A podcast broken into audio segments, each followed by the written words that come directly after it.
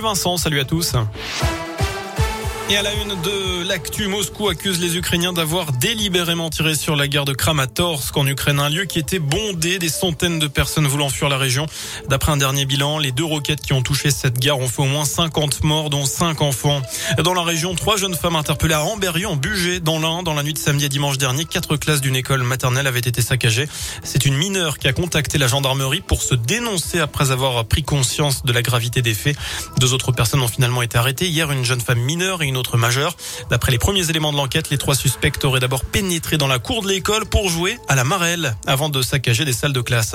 Ce nouveau bilan après le scandale sanitaire chez Buitoni, 50 personnes ont été contaminées à la bactérie E. coli après avoir mangé des pizzas fresh up, donc 48 enfants. Deux d'entre eux sont décédés. La moitié des enfants malades ont moins de 7 ans. Trois cas ont été recensés en Auvergne-Rhône-Alpes. Une enquête est en cours pour 25 autres personnes. La production est à l'arrêt depuis mercredi dans l'usine du Nord qui est concernée. Une inspection a révélé des manquements en termes d'hygiène avec notamment la présence de rongeurs dans l'usine. Un homme euh, interpellé en Haute-Garonne, il est suspecté d'avoir déposé un colis euh, contenant un engin explosif euh, amateur. C'était ce matin devant l'hôtel de la cathédrale Saint-Étienne de Toulouse, un lieu qui a dû être évacué en pleine messe. D'après le ministre de l'Intérieur, aucune revendication n'aurait été proférée. L'individu arrêté a été placé en garde à vue. Il est déjà connu des services de police. On passe au sport à suivre la 31e journée de Ligue 1 ce soir et le déplacement de Saint-Etienne à Lorient. C'est à 21h, match capital dans la course au maintien. Un point seulement par les deux équipes. Lorient est 16e, les Verts 18e.